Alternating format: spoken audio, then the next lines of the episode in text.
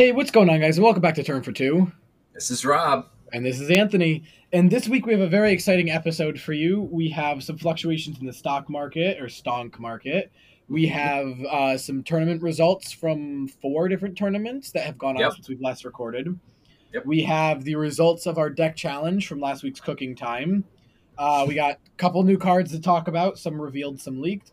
And, uh, you know, everyone's favorite segment how to beat the most uh, dominant deck in the format right now, Ruby Amethyst. Yes, that is the episode today. It's how to beat Ruby Amethyst. We've been trying to figure out what the options are. Uh, it doesn't have a huge percentage share. I'm seeing it's like in the 20s or something like that. But the results are speaking for themselves. There's a lot of Ruby Amethyst wins.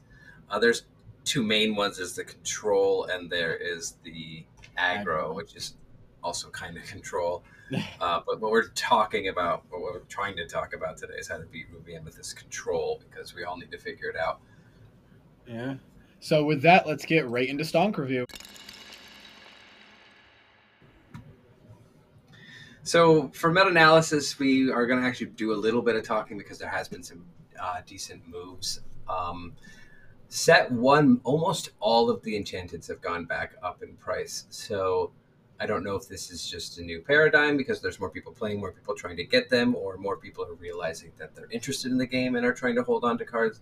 Uh, I noticed today at uh, a league I went to in Aquilonia that more people are interested in holding on to their shinies where they didn't have them before. So it's interesting. Maybe that's part of why the upswing is happening. Uh, but the funny thing I find is Maui, that very good card that's in many people's deck, That we'll be talking about later. It's going down still. It's down to 95. Uh, it's one of the only ones that is just still dropping. And I'm not sure why when it's so playable. And it's a pretty cool looking card. Like you can see the rocks in the background. It's the whole jump. Like it's it's neat, but for whatever reason, it's still dropping in price. But um, that's only for people who are looking to get into chances. For other people just getting into the game, uh, Maleficent and Rapunzel are still the same price. They're going they're at the 30s, 35 mark, um, and that's what you got to expect with that card. It's it's going to be that much, and if you want it, you got to pay for it or trade for it. That's just how it is, or open it. I just don't know what that's like. Um, the thing that's interesting is Hades and hold on, I want to make sure I'm right. Belle, right? Yes, Hades and Belle are both almost 20 now. Uh, they were, I don't know, 12 at one point. Am I right? yeah, Ian? they 12 or 10 because I remember trading for belles at 10.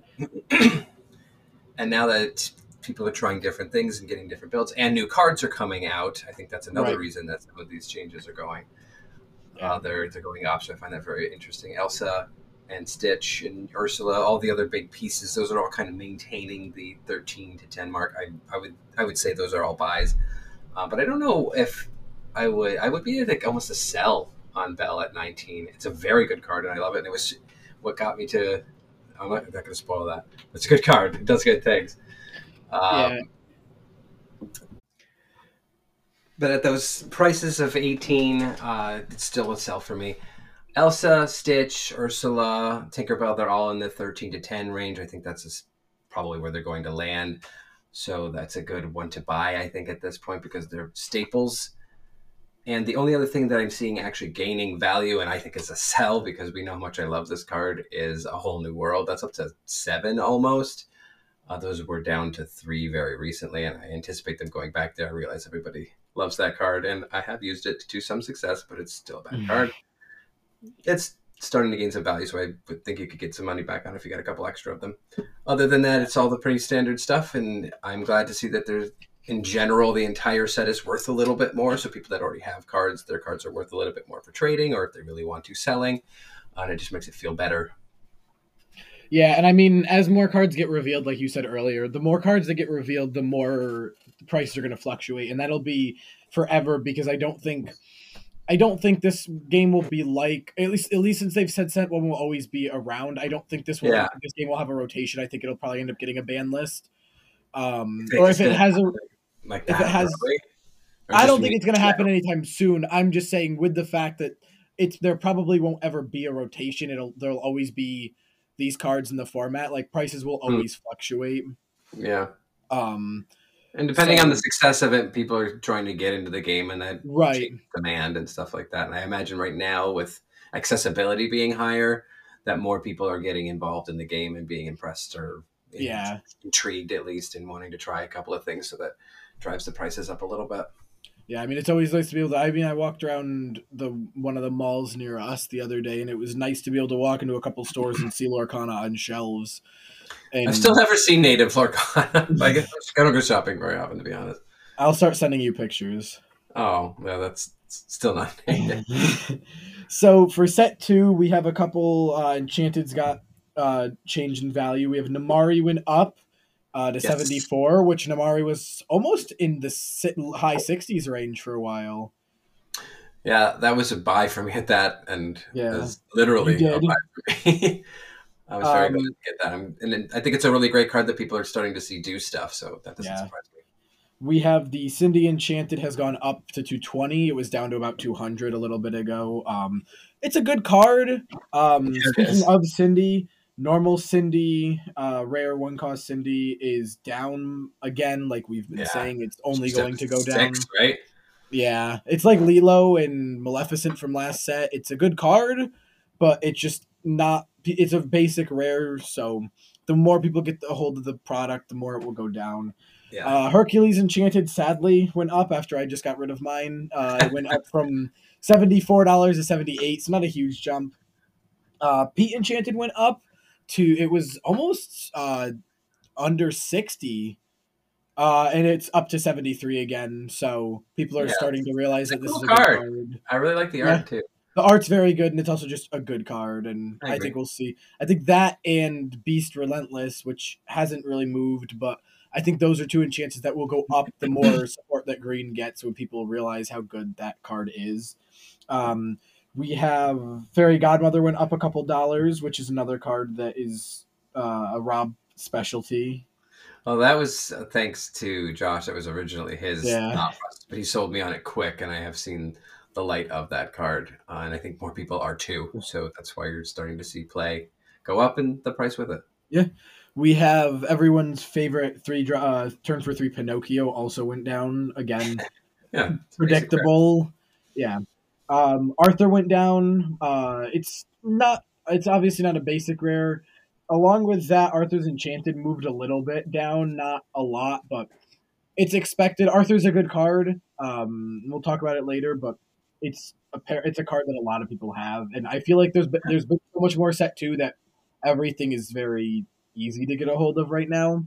To an extent, I would say that's true. Yeah. Uh, Tremaine went down again, another good card, but like we said with the Maui, like it's going down, but it's also just a very well, like heavily played card. Um, And I think all of those still are sells because Yeah. they're only going to go down a little bit more.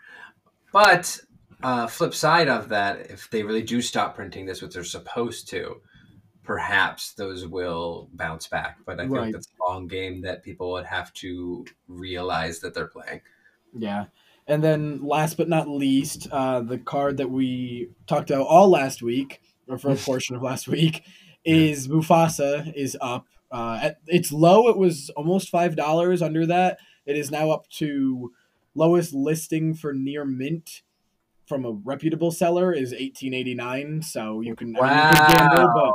eighteen eighty nine is pretty That's for steep for regular? a good for a regular one. Yeah, because the other one are both zero percent. That's a that's a big jump. I thought it was eleven or twelve.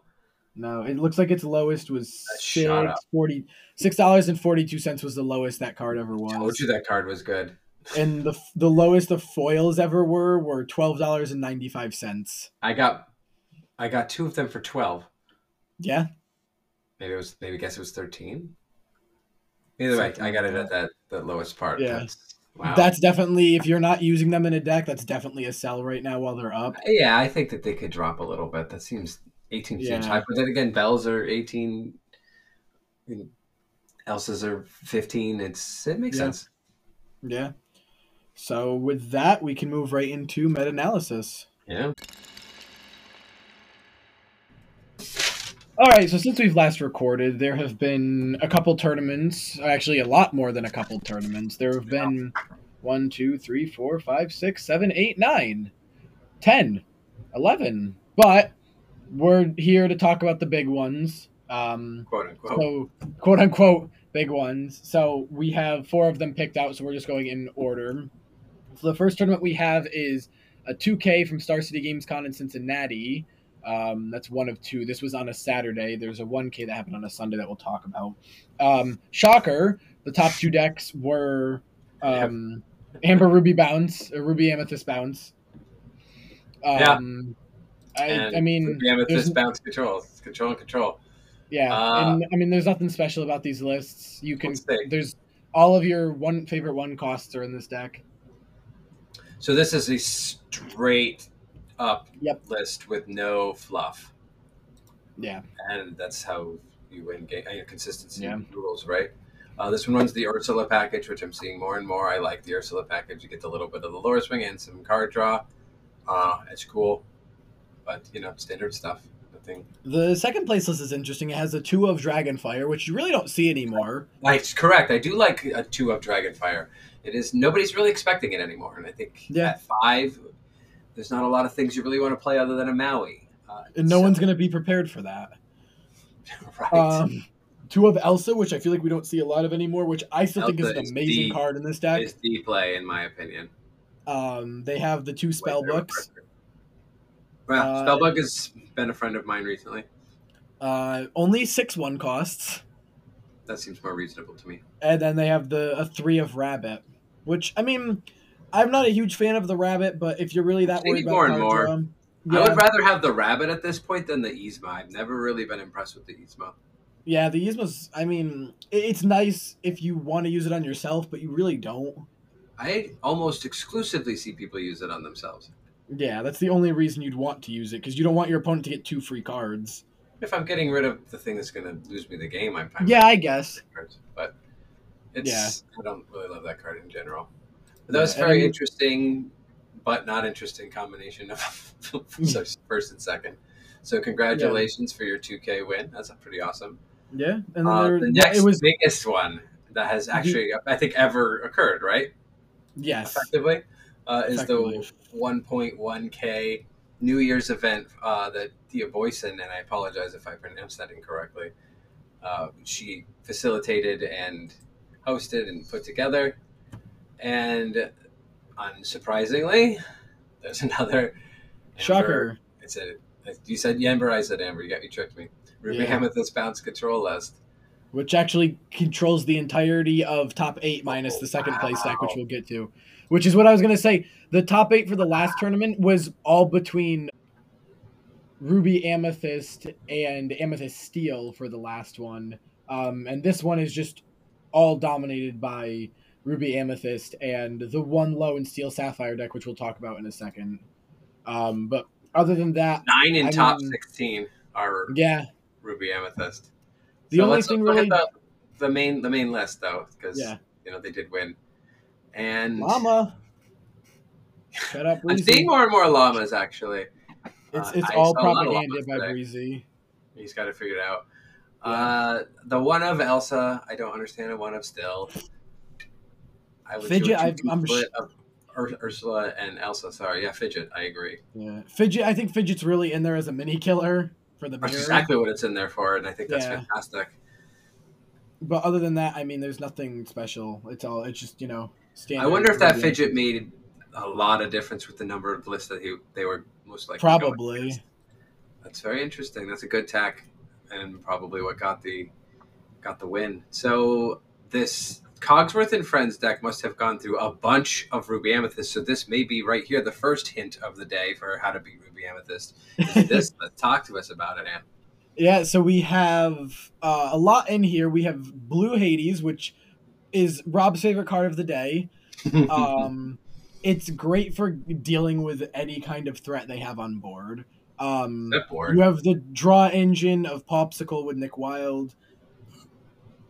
You have Mickey Mouse, uh, Detective to accelerate. You also have Let It Go and Fishbone Quill, but they aren't super heavy on the acceleration, which I think is also what makes a good deck with blue. Is you don't have to lean hard into the um, ink acceleration. If you just have a little bit of it, that little bit can always make a difference. Yeah. Um, running the Steel Cinder- uh, Cinderella Stouthearted, which already has resist two, and giving it resist three with Cogsworth or four Uh, or five. or five, yeah, or giving anything really resist with Cogsworth just feels good, especially if you have like Beast Tragic Hero and someone wants to attack into it. You have resist two and they can't, and you still get to draw your card and kill something. Yeah, I love Um, Cogsworth. I'm glad that it's finally getting some play. Cruella De Vil, it's a mini killer. It's an animal killer. It kills mice, it kills bears, it kills cats, it kills Yeah. llamas, it kills anything you want it to kill. I love that card, and I was to- talking to you about it from the beginning. It said these three twos were great. Uh, we got Belle Strange, but especially We were just talking about went up a lot in price. Mhm. This probably has something to do with it. Um, I mean, if you, especially when you have a deck that ramps it, once you have ten or more, you turn for five. If this sits out there for a turn, you are guaranteed to turn for five if they don't kill it, which Feels is nice. big end game. Um, the only thing I would like in this deck, and that's just because it was what I was working on at the time with my red blue, is Aurora to give the Belle Ward. So if you give it Ward and resist with Cogsworth, you're basically just making it uh, exponentially harder to kill because you can't Hades it, you can't Dragon it. You basically just have to be prepared it. And if you can't, you're turning for five. And if they can't kill it the next turn, you're turning for five again. Yeah, I like Um, the I like that with some uh, bodyguards would be great because which is positive. Bo- And I've seen it in a lot of lists, but obviously they didn't need it for this. As I think that's interesting. But Belle is Belle turns games around. Uh, I was originally using it when I first started playing to start like, to get extra ink, which is not a bad idea either. Yeah. But it is much better as a late game card, and I always at this point effectively mulligan it if I see it in Yeah. opening hands. It's yeah, I mean being able to also ink an extra card during your turn feels really good. Um nothing to hide to nothing to hides. I I know me and you aren't huge fans of this card. Um do not see the point of that card. I've heard Josh. lots of arguments against it, but yeah, mostly I- from Josh yep. Uh, yes, you get information from your opponent's hand, which is very valuable. and draw a card. You know that changes significantly a turn or two later, and drawing a card's good, so it replaces itself at least. I don't know that it's necessary. But apparently, it works. So who am I to say it's wrong? I just like the damage package in here: the smashes, the grab your swords, Oh, I didn't even see the hidden Tinkerbell. On the bottom. Yeah. there's a lot of damage spread which stops you against hyper aggro and all those little swingy decks like that and just gets you set up later on in the game after somebody's trying to get set up too fast on you because it's a bit of a slower deck Yeah, and you got your smashes to deal with things if they're too big, so you can chip some damage and then kill. I'm going But to I mean, duplicate this because i am going to have to refer back to this when we talk about how to beat ruby amethyst because it Yeah. obviously has a lot of the pieces with it Yeah, this is big. Um, but with that, we can move on to Star City Games 1K. That was on Sunday, also at Cincinnati. Um, different top eight this time, although this looks like it says top eight, but there's only five decks listed. But we're only talking Yeah, about two. so it's it's fine. very strange So first off, we have uh, Emerald Steel Discard taking it all, which I mean, this is also something we'll talk about when we talk about how to beat Ruby Amethyst. this is another way to beat ruby amethyst yeah Yep. Um, basically, either trying to deck your opponent out, or if uh, they don't, then just turn with things. Um, turn with things. Flynn Rider is the way you turn with things in this, but you have to get all the cards out of their hand. Yeah. It's not a big deal. Uh, it has a lot of damage in this discard list. There's Grab Your Sword, there's Strength of a Raging Fire, there's Smash, and there's Ring a Bell to finish off things. Um, that I kind of like this version over the one that I've been playing recently because this is the thing I'm like missing. Right. I have been thinking about it, and every time I try to get that last little bit of damage, and it's just not enough. So to have just these extra smashes or strengths, I think would really Yeah. do it. There's not a lot in here. There's a total of eight, but it's still more than Yeah. you would expect. And the grab your swords is really important. We also have Lucifer, uh, which is big with discard. Also Bibbidi Bobbidi Boo, which is really big with Lucifer, being able to sing it and make your opponent either discard two actions or four cards. Um, especially if you're trying to turn with that Flynn and they have two cards in their hand, chances are it could it might not be an action. Um, So you might be able to just get away with making them discard their hand and turning for four. Or Um, you're yep. just at least discarding that be prepared they're holding on to. Yeah. Um, again, Beast Tragic Hero. I think that's a four of in almost every steel list at this point. this it point, helps you draw. It's just too Um, powerful. you have the Prince John. You draw when they discard, so combos well with the Lucifer. Um, Hypnotize. Each opponent chooses discards a card. Very good. Uh, Jafar Dreadnought, one of Rob's favorite steel cards. Draw And a card whenever you when something. it comes in, Yep. got that trigger with Bucky. Um, the only, I guess, because you want to shift on two, the only thing I don't like is the one cost Flynn. I guess it's because you want to shift turn two onto the four cost. I only see the one cost in here, so that's your only shift option. I run both Right. Because I was going to say that's to me. I would rather run. I like both of them because it makes it's another discard. I think, but obviously this must work because he got first. yeah, the thing is, the one, yeah, the one three Flynn Rider has uh, a three butt, which is another thing we'll talk about is an important thing against Ruby Amethyst. Yes. We also have the Donald Duck, which makes you, which both players draw cards, but especially when you're trying to deck your opponent out, that's never a big deal. You're not trying to deck them necessarily because you're they Right. draw on your turn, so you just draw a card that causes them to discard that extra card they drew, and you're still Yeah. not doing anything, but you get to draw a card. So I, Yeah. I've been really liking that card in discard actually. So that was a really good first place list. It, I, it's fresh, and if we look at all the lists on here, there's not a single Ruby Amethyst, which is very strange but refreshing. Refreshing, yeah. Um, But we'll quickly talk about the second place list. It was uh, Steel Amethyst, which is a fun combination of drawing and smashing. Um, and it's bounce there's a four in this deck? shenanigans. Uh, Beast, wow. Shocking yeah, crazy. I feel like Tinkerbell is similar in that regard. Yeah. It's near four of in well, it's a four of in all my steel decks, but Mhm. it's uh, it's a very very fun card. It's whether or not you run the three costs, which this one does run three of them. Uh, shifting on Enchanted turn four is in all of your deck. backbreaking. So good.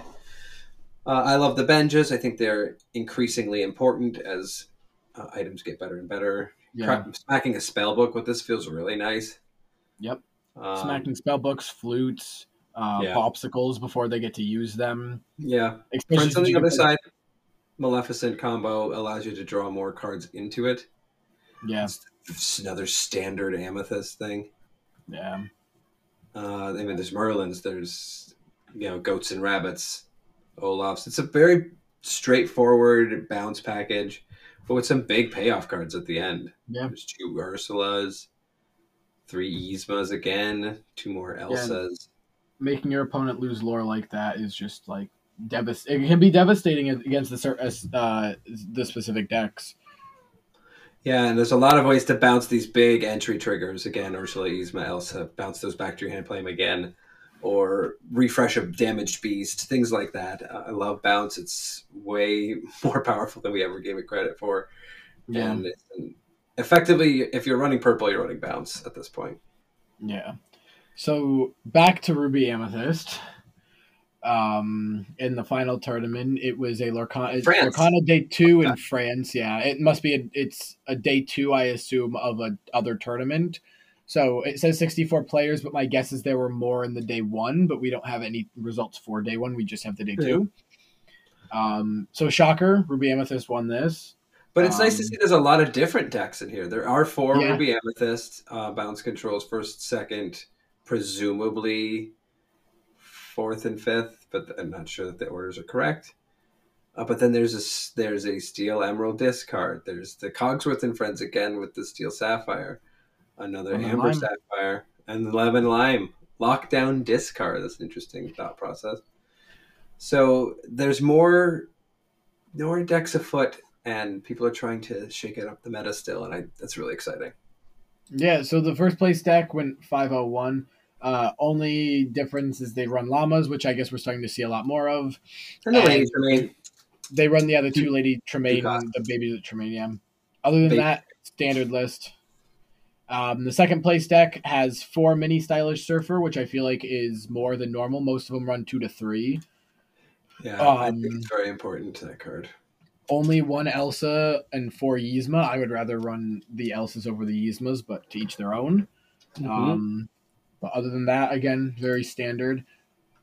Um, So I do kind of want to look at this Amber Emerald list. I know we were going to look at the top two, but this is I just it's in, I clicked on it and it's interesting. Like Let's do there's the three cost Mickey that turns for two. That's all it does. okay.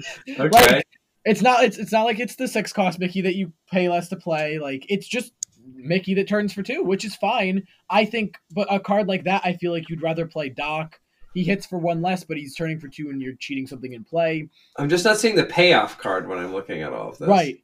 I he has your favorite card, uh, Piglet, very small animal. I know. How is that in there? It's just a two four that turns for two. It's in a, I guess it's efficient efficient body, but I mean, Grand, one of Grand Duke feels weird. yeah, one of Cinderella Ballroom Sensation feels weird. Like this is a very weird deck. That's kind of why I wanted to talk about it. I like clicked on it and I was like, this feels like people just took all these cards that people wrote off as being bad and was just like, yeah, I'm gonna put them in a deck and make them work. And apparently it worked. I mean, they got eighth. a lot of discard. Four, you have forgotten me. Four, sudden chill. Four, hypnotize. Four, Lucifer. Prince John's Yeah, I mean- cards off of them. Flynn Riders when you uh, get that their hand empty. I mean, yeah, I can kind of see what they're going for. It's just discard until you can get Flynn and just start turning Well, with him. I feel that What? of the se- seven slots dedicated to Mickey Mouse, True Friend, and Piglet, very small animal, you could probably have had some more things to Discard with. going, but I don't. Who am I to say? It's they got eight, Yeah. but it feels there's got to be something better than a vanilla three three that turns for two. But Yeah, like I said, I think hard. Doc would have been a better play. I think there's probably other discard cards that you could have played, but again, we didn't make day two, and we didn't win this turn or get eighth in this tournament. So who are we to talk? it's, it's interesting build. I'm glad to see fun stuff surviving Yeah. somehow. But with that, let's get right into. Cooking time. All right, so unfortunately, we have finished our cooking time challenges. Why is that I regret- I'm glad we got to finish them. Uh, unfortunately, because I lost six to four. It was very close, though. That last game was very close. It was very, very Um, but we have completed the challenges. Our decks will be um, our decks are going to be up on Twitter. Um, but shout out to Lorcana God and Y Breezy on Twitter. Uh, y Breezy was Rob's deck with the we, we did it, White Breezy. We did it. with the llamas and the what was the other card? It was llama and Cogsworth. Cogsworth, and I had Lorcana Gods was the eight cost Hades, King of Olympus, in the most diabolical scheme. So I will go first, talking about my deck. Um, it the biggest problem with my deck was the uninkables, and I would probably have to take some of them out. It's tough because all of the uninkable, eight of them are the cards that were required to have in the deck. Most diabolical scheme in Hades, four cost Hades. I like. I don't know if I'd play it. It's the only other four cost I have. It's a nice shift target, but what sucks about it is it's uninkable and it kind of just ruins that uninkable rate. Um, I only have three Tremaine and three Scar, as much as I love those cards, um, because they're uninkable. And I also have three Lanterns. Lanterns were the second, uh, the runner up for MVP of this deck. It, they always were there when I needed them. But Yeah. because of the fact that there were 21 uninkables, there were times where my hand was clogged. Um, the Hades King of Olympus was pretty fun. I never got enough villains in play. I think I would replace the Hades with a cheaper villain, um, or just another a better way to draw cards, which there isn't really in yellow, but I do need another way to draw cards. Um, and the MVP obviously is Scar. That's not even a bias. Rob can probably agree. God. There were times Rob had four or five cards turned, and I just go Scar, kill your, Your entire MVP board. was Doc. He, Doc, oh, Doc was pretty useful. You would turn for him. You were attacking with him. Also, Minnie was really good in yeah. your deck. Mi- Yeah, Minnie. Actually, I'd probably say Minnie, just because you couldn't really deal with Minnie until Hades. until Hades existed. Um, Shere Khan was really good. I love Shere Khan. It's a very underrated card. For three, anytime you challenge, you get to gain a lore, which I think is really good in any red deck. And I'm shocked isn't played in any Ruby Amethyst decks because be, you challenge a lot in that deck anyway. Mhm. You might as well gain some lore out of it. yeah, I, Um, I'm coming around to Shere Khan. I want to see something that can work with it because it's uh, you're going to be attacking. Yeah. and you want to gain that deliciousness, and it's worth putting in. I'm trying to figure. It's going to work somehow. It's if not this set, it'll be next set. There'll be something very attacky, Yeah. and that, that's lots of rush or something like that, and you're, it'll it'll pay for itself. Uh, Queen commanding presence was also pretty good. There were a lot of times it was Rob liked to just you know Oh, not play anything for four turns and let me turn for two every turn for about three four turns. Um, but yeah, I think the biggest problem was the uninkables. I'd probably change a couple of them. I don't know what I'd change them to, but I think taking some of those out and putting in inkables that are a little more beneficial to me would be good. Um, it's mostly villains in here. There's only one, two, three, four cards that aren't considered villains, which are. Maui, which M- Maui, Minnie, Doc. um, Doc, and Rapunzel. So they're all also just very good cards in these decks, respectively. Yeah. What did you think about the? Is it most diabolical scheme? What's it called? The Oh yes, the most diabolical scheme was actually that might have to be the MVP. Anytime Rob played something good, I would just play a cheap, uh, or you didn't even have to be cheap. I could play a four cost Hades, get a card back, and then play most diabolical scheme on him as long as I had seven, and would just be able to banish something, kill my thing, and banish anything of his. So when he, spoiler alert, played his Belle that would be turning for five, I could just go, no, I'm good. You don't need to turn for five, but thank Yeah. you. that was neat. Yeah. cool. I like that card a lot, and I am very much considering putting it in something. And very soon, as the d- game continues to progress, there's going to be a lot of villains and Yeah. cheap ones at that. And I'm already thinking about putting in things. You can chuck a, a Mother Gothel, uh, Baby Lady Tremaine. There's a lot of cheap villains. Gaston, you were using. Yeah. Yeah, Baby Lady Tremaine was an option, but it's also uninkable. And True. I would rather have the Gaston. Yeah, the Gaston I kind of I forgot it didn't have Rush. I thought it had Reckless. Um I think there is a card that give your that gives you Reckless characters Rush anyway that I probably could have put in here, but I think it's a different color. Uh, I'm thinking about putting it in. Unfortunately, what would turn out to be a ruby amethyst. deck. Oh wow. Um but yeah, to me Gaston is a Gaston is a slightly worse Maui. It doesn't have rush, but it is a big butt. It doesn't have a big butt, but it has a big attack that can deal with things. Uh, with Shere Khan, it's just good to hit into things, gaining a lore. and all still villains. So Yeah. No dragons made it onto the list, unfortunately. But I think I would. I don't know. The dragons were would have been nice, but it's like they're too expensive. they're too expensive. And I mean, I did get there eventually, but that was also because you were inking most of the cards on my field. Yeah, So- you had to. Uh, you got to eleven one time after. Yeah, after you decided to, you know, play God Hades. knows how many Hades. So yeah, speaking of Hades, why don't you tell me about how uh, you so, somehow didn't blow me out?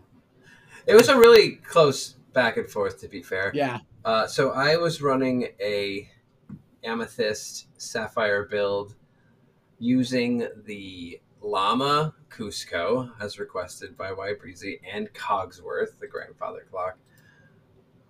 Um, not a lot of synergy between the two, so I just wanted to figure out well, what do I do with it then?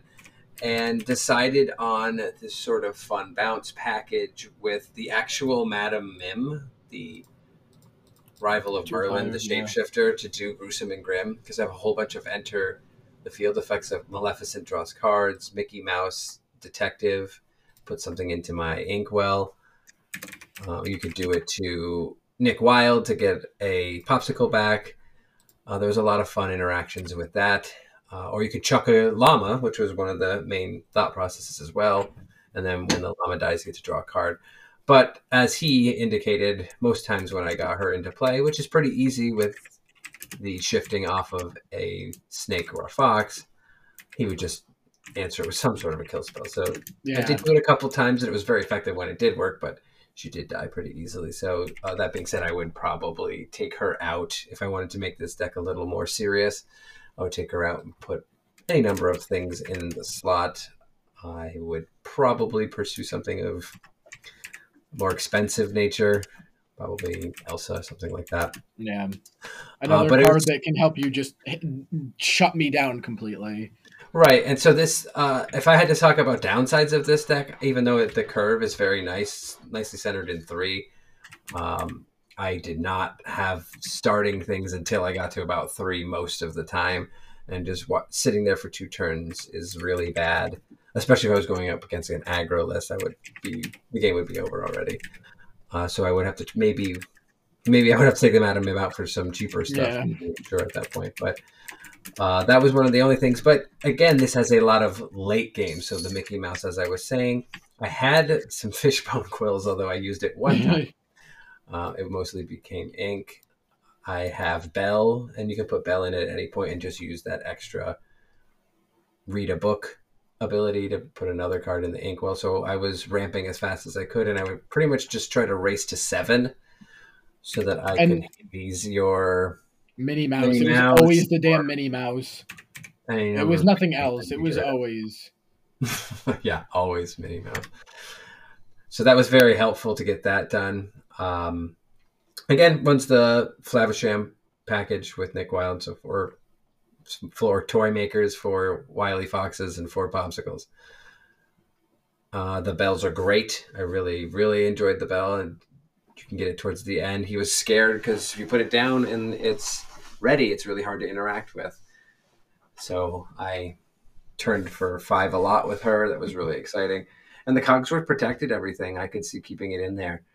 Uh, but Yeah. all in all, the deck drew a ton of cards. That was the whole point, which is uh, why I actually ran the Jafar Keeper of Secrets that gets plus one strength for each card in your hand. Yeah. One time he was an 11 5. That was pretty cool. No, it wasn't. Don't lie. Yes. Oh, it wasn't no. cool. Not when it was swinging on everything I had. It's a big, big, big Um, enter. I like that. Yeah, I mean, I think yeah, the only problem I really noticed with your deck was if you had a bad opening, you would sit there. The most two, I think, two of the four games I won were you didn't do, you barely did anything. Yeah. I mean, that's going to happen with decks, but Yeah. I think there's a couple of ways to pretty easily curtail that with this deck. Yeah, But to be fair, I think it's mildly viable, and it's uh, invigorated me to come up with a a fun amethyst sa- sapphire. Uh, Yeah. build bounce build kind of a thing. Yeah, I'm get the belles in there, and I'm I was inspired. So it was a lot of fun. We played that those ten games, and it went down to the last game to decide Yeah. if it, it would have ended in a tie if I it was twenty to eighteen. Yeah, and twenty to eighteen. Rob won six to four. It was very exciting. And now, that being said, we have another cooking time challenge for next week. Yes. Do you want to discuss what that is? Uh, no, you can you can do this one. Oh, that's so kind of you. So, we're limiting ourselves to a deck that costs 50 American currency, $50 or less. Uh, it's effectively a poor Kana deck, but does not have to follow those rules. You can put whatever you want in it, but your maximum money is, is 50 $50.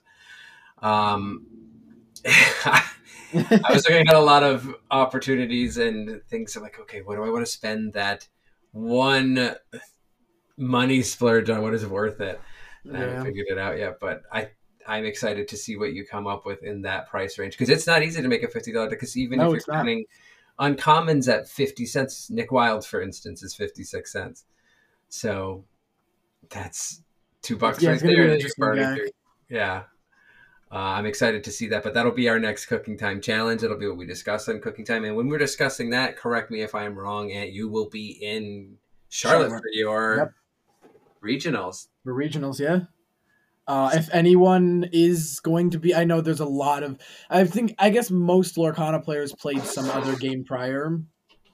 So if anyone is in Charlotte for the Pokemon regionals, um, reach out to me on reach out to us on Twitter. I will be there competing. Um, always happy to say hi, or I will bring one to two Lorcana decks. So if I scrub out and don't make day two and lose my bet with Rob, um, I will be there. I will be there uh, with my Lorcana decks if anyone wants to play a game or just say hi. And I might have a couple stickers for the podcast to hand out.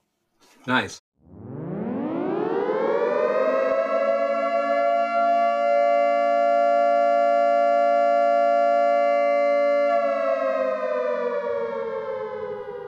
Hey, Anthony. Yeah, Rob. Did you hear that sound? I did. Do you know what that sound was? Sounds like a spoiler alert. Sure is. I have three new cards that you sent me Yes. via text like a gentleman. The first one being a three cost inkable Pongo.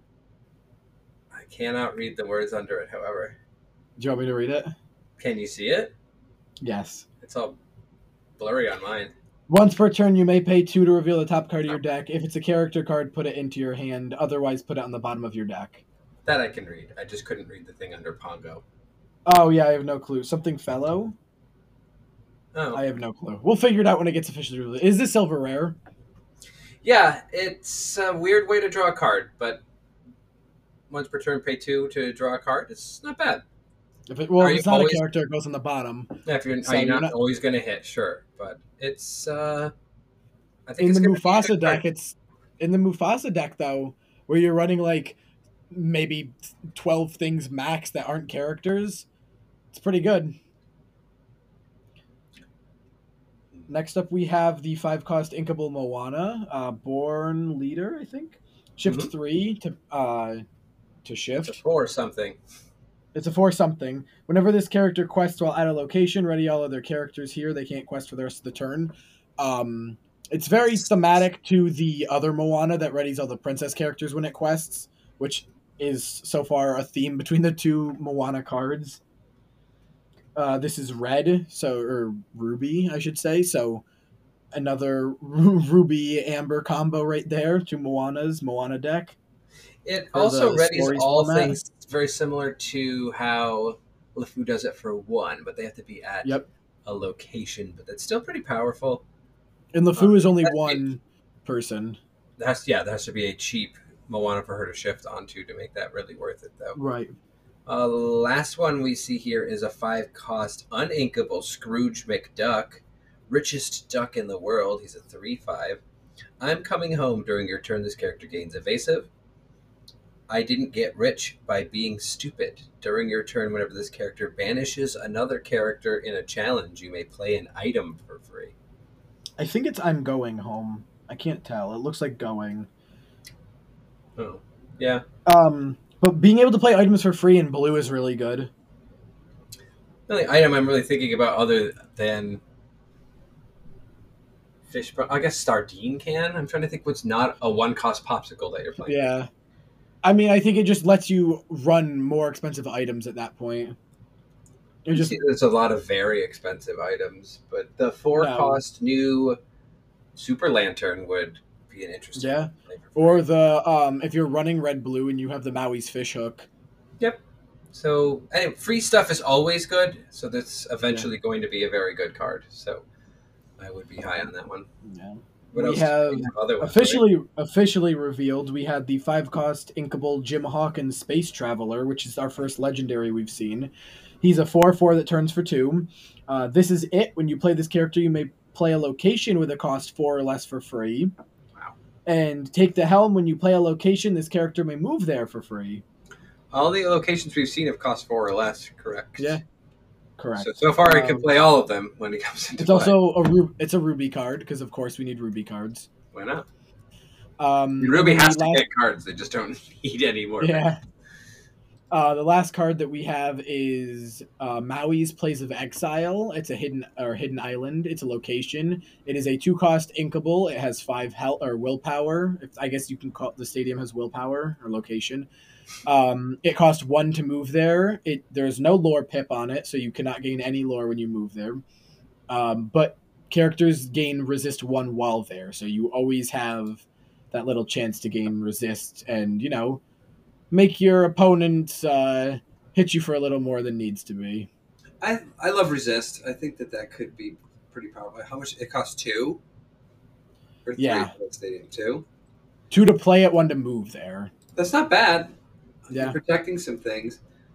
It saves Bucky's from Tina's and things like that.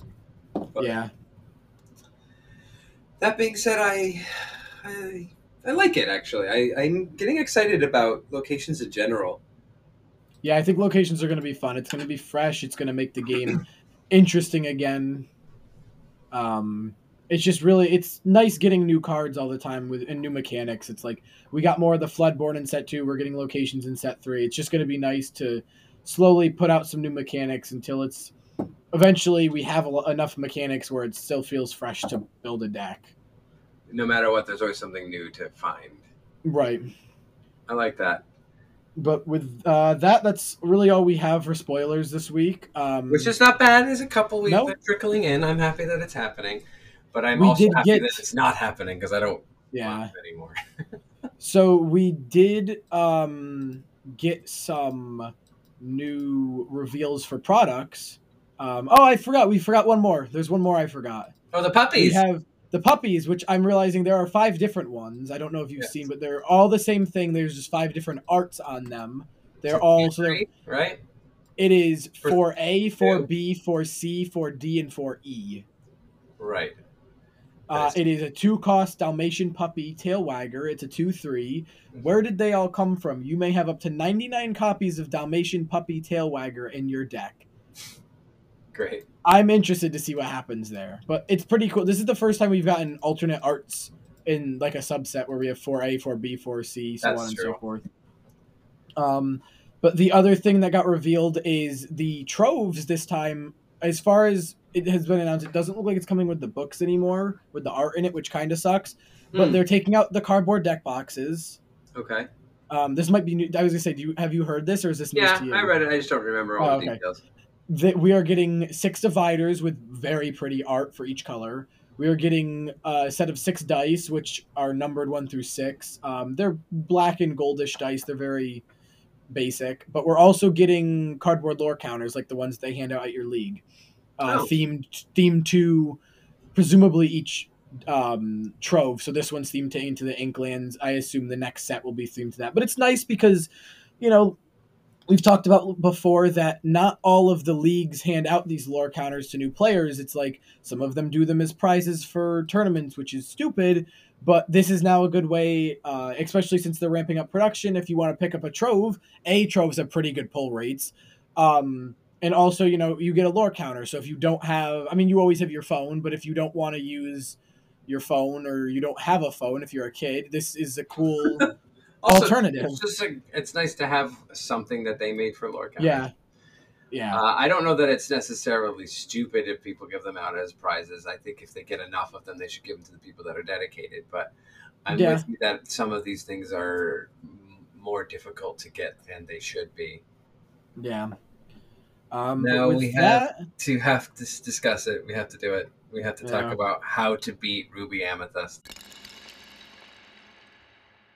So, the deck to beat Ruby Amethyst. everyone's favorite. Uh, if you can beat Ruby Amethyst, you will do well at a tournament. It's very simple. Yeah. So I'm trying to just come up with strategies to beat this very dominant deck. And uh, I took some time to research. I have a few ideas, a few strategies. I've written them down for us. and together we can take them down at least one notch. If we can take them down one notch and they're just another Another deck, in the game. field, just another thing that's happening. Then I'm Another brick in the wall. I just find it infuriating going against that control deck when you just know the motions. You know, okay, well, there's the be prepared, there's the Tremaine, there's the Maui. Now I'm stuck, and you There's cannot do Scar. anything to get out of it. you love that. That's just ridiculous.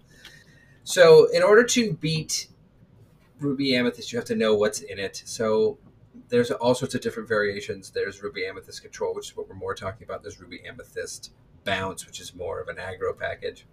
It's more around Arthur and things like that. To beat it, you have to know everything about it. So let's just quickly go over a couple of the cards that are in effectively every list. Yeah. You have Maleficent and Friends on the other side. It's on. It's in every purple deck ever. They're fantastic cards. You don't have to worry about those. You don't play around them. It's just more resources they have to get going. Uh, they have the one threes, anywhere from what four to eight of them. Four to eight, yeah. It's Olaf and Minnie Mouse, both one. One three one three one drops. I was gonna say because technically the Surfer Minnie is a one three, but we're not talking about. We're Fair. just talking specifically the one three Minnie Mouse one drop and the one three Olaf one drop, which is normally comboed with Teeth and Ambitions. Right. So there's Teeth and Ambitions, which uh, deals two damage to one of them and two damage to your thing. They run the Mickey, the Minnie Mouse Stylish Surfer. She's a one three, as we were talking about before, but has evasive and can get out of hand very quickly. Yeah, Uh, especially there's- if you let them put two or three on the field. There's the Mims, which is the snake and the fox, so they can recycle things. There's the Merlins, which is the rabbit and the goat, uh, for card draw and gaining lore respectively. There is Tremaine and Maui, which are kind of some of your kill spells. There's Be Prepared. Usually there's dragons or Ursula or Elsula or any combination of those big end game pieces. And now I feel it's pretty standard to have at least one, which makes no sense to me, but some spell books. Yeah, I think it's it seems like it's been more trending towards having um Ursula's over Elsa's, which I personally am not a huge fan of. Yep. But I think that's what it's been trending towards. Um, Yeah. I'm on the fence about it. I do like the losing lore gaining a card. That's always good. And she turns for three just like Elsa. But Yeah. it doesn't rescue you if you need to. But I feel like this deck, if it's controlling the way it's supposed to, you don't need rescue. It's just further putting your opponent behind. Right. I'm not. I'm, I'm on the fence about what the correct way to do that is. But again, end game pieces. So now you know what's in there. I will go through what is my little tips and tricks. I am hoping works. This is all theoretic because I have just as much trouble playing against that deck as everybody else seems to. Uh, but one is Turf the Surf. You have to take care of the Surfer Minnie. That is one of the big Yeah. things to beat this deck. It's a very easy way to just continually turn for two. We love turn for two here, but not when it's going to get out of Not with it. Yeah, not when it's kicking your ass. So you have Um, to have a way to deal with it. There's lots of ways to deal with Minnie Mouse. Uh, having your own attackers that are evasive, which is common enough, but I'm thinking Fidget is one of the really good ones, which is Yep. happens to be a ruby card, so Right. it's kind of more of a mirror card, as was demonstrated in one of the decks earlier. Uh, Uh, Cruella. and Jafar, Cruella. Yep. both of those are really good at taking her down. Um, there's a little card that I played all the time that nobody seems to love anymore, but I think it needs to be brought back. Smash. Yeah, I love Smash. Rebuts running around.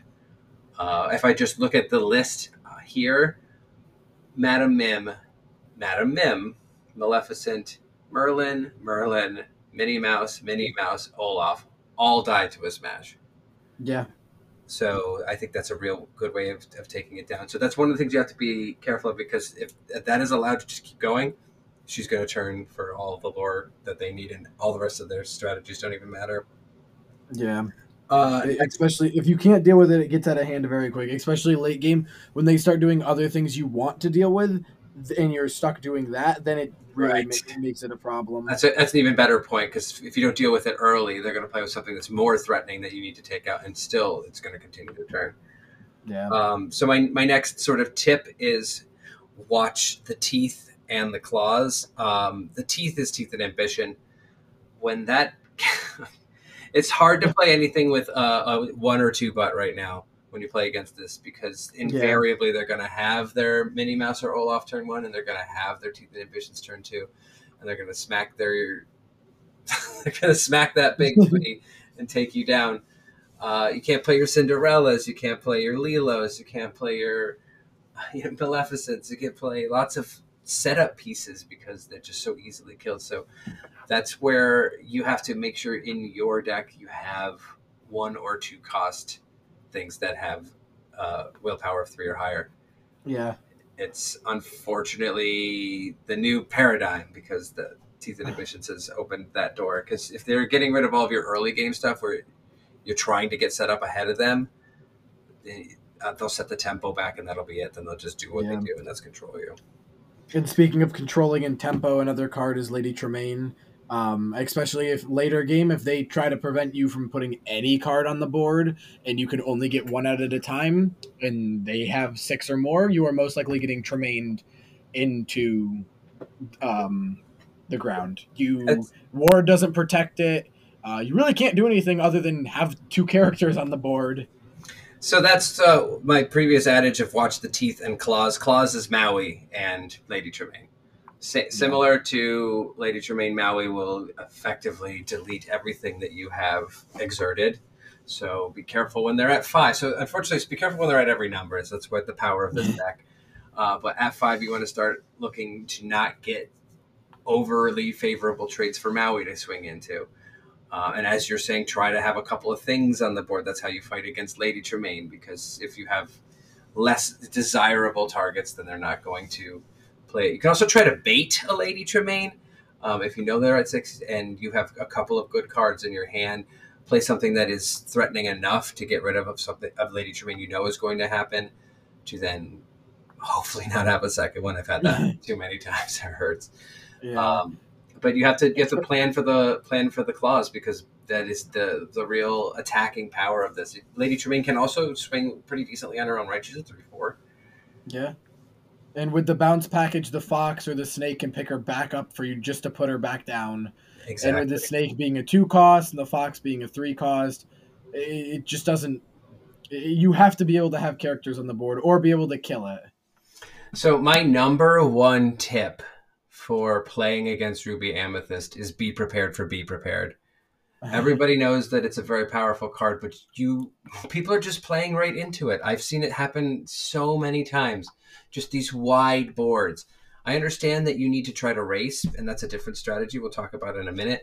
But you also need to be understanding that the whole point of what they're about to do is to reset the board so that they can then do what they do, which is control. So you need to have options after be prepared and before be prepared. So to be prepared for it. Draw cards into your hand, hold on to them. Don't go extremely wide. Make it Yeah. unfavorable for them. And a card in general that that's just I have a list of good cards that kind of work against the deck in general, but a card just for be prepared. Uh, if you're running Amber, Mufasa. Mufasa's great. They play Be Prepared, fine. At least you get something most likely off the top of the deck when it goes. So that's a, another way to be prepared for it. Understand, Yeah. okay, they're about to get to seven. I should probably be very careful about what I'm playing here. It's the most important thing because if you can make them play it so that it's not as advantageous and you still have stuff to respond to it. So the next hint after that is be prepared for what's next. So almost exclusively, the next thing's going to be a Lady Tremaine. Uh, you, you can bet your money on it. So don't Yeah. just immediately drop that big expensive thing you've been holding on to after be prepared. Drop two medium sized things or three little things. And then Lady Tremaine is not remotely as useful, and they're going to have to interact with you in different ways. As long as you had readied yourself for it, then it's it's possible at that point. Yeah. I mean, everyone's least favorite card is the adage for the deck is you have to be prepared for be prepared. If you're not, it's just you're gonna get bit. I mean, even a lot of people. So one of the more powerful cards in that deck is also Maleficent Monstrous Dragon. It's like Mhm. a lot of people never are ready for that card because a lot of the time you see it get inked early and you go, oh, that's not gonna hurt me. I can't. I don't have to deal with that. Well, it's And hard to stop anything once once they're at, once they're at nine. Uh, the game better be almost over anyway because they're going to be able to respond with majority of the cards that they have. Yeah. You don't want to get to that late in the game if possible, but you you know can't stop it. Um, another hint that I have is have closers in your deck. Uh, one of the ways to beat Ruby Amethyst is to just go faster. Just Yeah. really do that lore race and threaten them. Okay, yeah, you're destroying all my things, but every time I, I get one guy through, I get two, three, four on the board, and it starts to add up. And then when you get towards where be prepared and other things are, you need to be able to only need a few lore left to get across the finish line. So you need things like flutes, spell books, goats. I guess Yeah. Aladdin could set them back, which could give you some turns, things like that. That's what Yeah, you want to Aladdin's a sure pretty powerful card against this deck. If Aladdin's powerful, it's just tough because it's expensive, and if they if you don't shift it early and they don't let you get it out, you're never going to get to play it. Right, but I mean, just even the three costs, just to set them back Oh, yeah. on things, that seems to be Messing with their numbers is always a good thing. Being Uh, able to put off if they're going to off put you, you have to be able to off put them back, basically. exactly. I find evasion is the next hint. You need to your thing your things need to be hard to kill. Uh, so evasive, the ability, and ward are two the main, I guess, the main evasion abilities of the game, but are really important against Ruby Amethyst because if you have a ward, they can't interact with their Maleficent. They can't target it with a teeth and ambitions. They just have to effectively attack into it. Now they have a lot of easy attackers. That's again, Madam Mim, the Fox, and Maui are the rushers that you don't want to let them get free wins with knockouts on those things. Uh, but you want to make sure that you have your stuff very difficult to interact with. So if you have a couple of ward characters on there, the only thing that they can do to get rid of them is to play Be Prepared. Yeah. Or a couple of Lady Tremaines. So that allows you to keep things alive. Uh, and again, the evasive keyword. The only thing that is technically in their deck that can deal with evasive is Minnie Mouse going it good. for one. Uh, Teeth and Ambitions again, hitting it for a couple.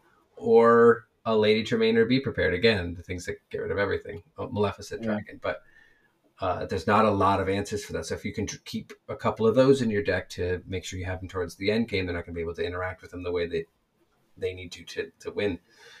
Uh, Minnie Mouse in, in general, actually, this the surfer herself is good to have that again if you're playing red. Yeah. Any of these sort of evasive cards. Yeah, red, yellow. I think we were talking about earlier with Ruby. Um, Amber is uh, if you have Queen in Minnie Mouse, because Queen makes things weaker and gives Minnie Mouse the power, it helps you kill their Minnie Mouse while they effectively do absolutely nothing to you. Yeah, so that allows you to turn that around for that.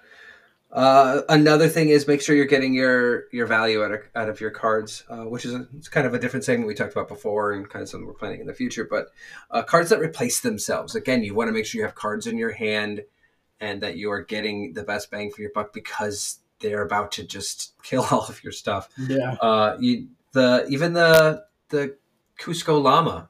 I've been playing with that yeah. one from from last time we were just talking about. It replaces stuff when it dies, so you're getting that card to draw. Uh, the five cost Gaston, or is it six cost? How much is the six cost? It's six cost. One that lets you look at cards. Yeah, so you get to replace with one of three cards that you see and put that into yeah. your hand. Um, Sisu does it. The dragon does a similar thing. Um, what is the develop your brain? That's the other one. Uh, yeah. Ariel, Emo Beast, all the ones that draw you cards, things like that. You need to have those in your deck. But as you can see, these are the cards that you continually see in decks because of the reason that they do that. Yeah. Um, and the last thing I wanted to say, and this is kind of more for the bounce sort of aggro variant, is Arthur. When you're playing against Arthur, try to give them only expensive things that they can bounce, not necessarily a Tremaine or something, but uh, if they have to bounce a three cost Madam Mim or a three cost Minnie Mouse because that's all that they have, then they're losing on their tempo. So that's a good way to right. out that. Yeah, forcing them to do something they don't want to do is always very good. So the last two little tiny pieces to this how to beat Ruby Amethyst section is all right. Well, what decks should I use then? Uh, we talked about it before, and Ann and I agree that probably the easiest way to beat Ruby Amethyst is with a solid discard deck. Yeah. If they can't it's what's worked the best so far, then you you're pretty fine. You just prevent them from getting to seven ink because you're discarding all their cards. Uh, they can slowly limp their way there, but by that point, you should be ahead enough. Right. So I I love that strategy just because it's kind of a bit of a middle finger to them with an equally toxic strategy. Um, and that feels good to do. Another one that is really good against them is hyper aggro, which is something I'm seeing all over the place recently. Played against it today. Yep. They just can't catch up to that. They yeah. have lots of good good things that kill again. Madam Mim Snake, the Fox, Maui, those things they all attack nicely into your little tiny creatures, but you're gonna make it faster. So it's another way to take them down. There's a lot of different lists that do that. Uh, so I've seen evasive heavy builds a lot recently, and I feel that would do really well against this. Um, yeah. I've my personally, I've seen that Steel Song doesn't have a problem with it, although people disagree with me on that one. So I'm, I'm going to leave that one as a maybe. But I know that you okay over there. That one's yeah. Just making sure you're safe. So that's what you want. If you want to go to go and beat up on Ruby Amethyst because you know you're going to see a lot of it, I would say one of those two is an easy pick. However, you're then weak to other decks, which is a nice yeah. triangle, but this is a it's a very lopsided Um, triangle. It's it's a fun triangle, but it sucks when if you don't tech for this one matchup and you hit a bunch of it, you're gonna lose. But if you don't hit any of it, you're kind of screwing yourself for the rest of what you're playing. Yeah. I mean, and then there's certain decks that are just kind of like again, saying the discard. It's a solid deck. Hyper aggro can be just Yeah. a solid deck in and of themselves, but Yes. I think those particular ones have an advantage against this deck. Uh, so last thing I wanted to talk about real quick was some just in general good cards against them and things uh, that I look at a lot of different cards and things you maybe not would have thought have would have thought. uh, so big bodyguards, Donald, Hercules, Simba, any of those.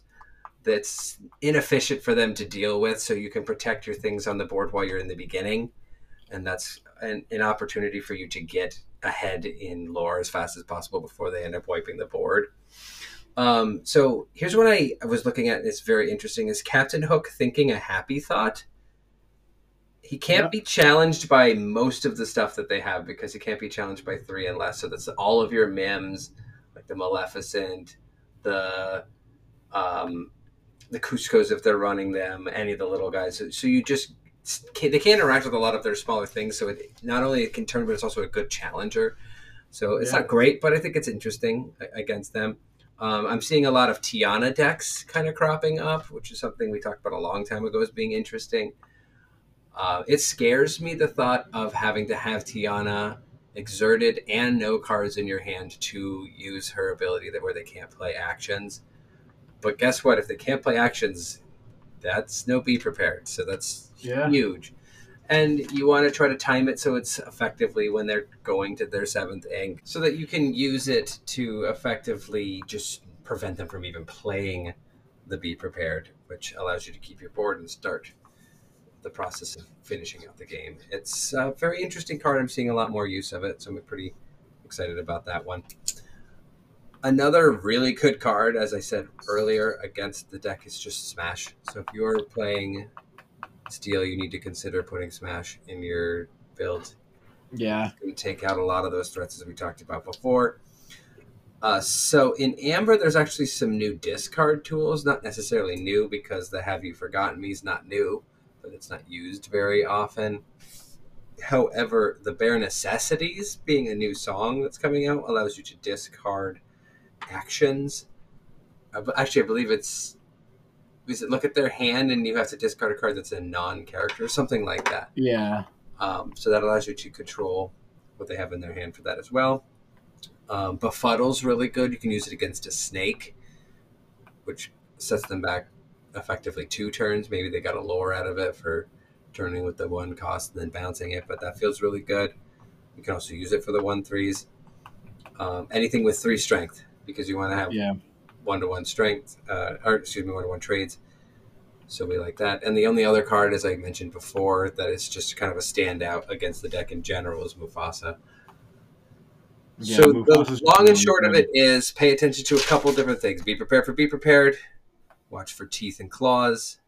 Uh, take care of the surfer, and you'll have kind of a path to victory. It's it's an uphill battle. It's a very good deck. That's why people keep using it. That's why it does so well Yeah. but it has counters and i feel the more people who build their decks to be able to counter ruby amethyst as a whole will eventually make it more difficult for that ruby amethyst player and disincentivize them to play that deck and maybe reduce the numbers a little bit make it even out we can pray. but uh, it's um, it's not impossible. So I hope these tips help you. If you have any other ones that you'd like to add, please you know send us some messages on X or Discord, whatever you guys would like to communicate on. I'd love to hear your ideas. How do you fight Ruby Amethyst? Teach me what I need to know. it's uh, it's important. It's a bad deck. We don't like it. No, it's a good deck. I haven't. I, I can't lie about it. It's a good deck, but it's not very fun to play against, and that's not great for new players. So I have people who are interested in the game and who have been playing on Pixelborn. They're like, well, "Why do I keep seeing this red purple combination?" They said, "Well, welcome to Lorcana. That's, that's what it is right now." Uh, so next week you are going to be in Charlotte. So let me Yes. first be the f- first to say good luck, kick some Thank butts you. out there. bring Charizard the big victory. I'm happy that you're going to be able to go out there, but we are still going to do our cast. We're going to Yep. try to get together Saturday night or Sunday. We'll make sure that we get the content put together. Uh, Yes, we have some interesting things to talk about together. I'm excited to share. yeah. And I think that's all of the things for today. We're going to probably get to that value list next week since we're going to Yeah. have for time. Yeah. Any well, the, th- the third third week's the charm. Right. Yeah. Well, we keep saying things. At least it's on the horizon. People keep thinking Yeah. about it. But if if people really want to see particular content, again, just tell us. Let us know. We want to know what you're interested in. Tell us what's what's interesting Yeah. you. What's questioning you. What do you want to beat? What is a deck you want to learn more about? And we'll be glad to do it. So I look forward to our fifty dollar challenge as well. That's going to be really interesting because that's the only limiting factor is the money on it. So it's Yeah. A very fun kind of strategy, a new Yeah, it'll playing. it'll be tough because you can't throw you know four Rapunzels or four of a lot of cards in a deck. You can put any Rapunzels in it. Yeah, you have to be very One strategic. Rapunzel and then twenty dollars worth of fifty nine cards. But being able, since most of the cards minus a few are very cheap now, it, it does make this actually kind of fun to build. So Yeah, um, excited. I'm excited for it. Um, but with that, uh, thank you guys for listening. That's Um, episode eleven, and we'll yes, episode for episode 11. twelve. as always, we've been pretty active on Twitter X Yep. uh, recently, so we're making some connections. Gonna have some. We have some big things in the works. Um, getting excited. We're gonna have some. We'll have a big announce. We'll announce it next week, but we have a big thing in the works for February. Um, yes, that's going to be exciting. Oh, also shout out. Uh, we had to remind our listeners of the uh, tournament on Yes, that's what I was actually. That's just what came to my head. Is don't forget we have right? our tournament. Yes, the at tw- the twenty sixth at six p.m. Eastern Standard. um, Eastern Standard Time. It is on Limitless under. It is called the first chapter because I couldn't think of anything more creative to name it. oh, well um, but it is coming up. Um, so that will be that's going to be an exciting tournament. Um, and we'll do a little we- live casting of that as well. We discussed, right? We're yes, gonna we have our Discord. We're gonna have some. We're gonna have some spots in the Discord to be able to stream it, so we can commentate and talk about it. As of now, we currently have two people registered for it. Um, That's good to get we're started. yeah, it's a good way to get started. We're hoping hoping for about ten or fifteen. I think it's That'd great. reasonable. Um, but yeah, with that, we will see you guys next week. Thanks very much for listening again.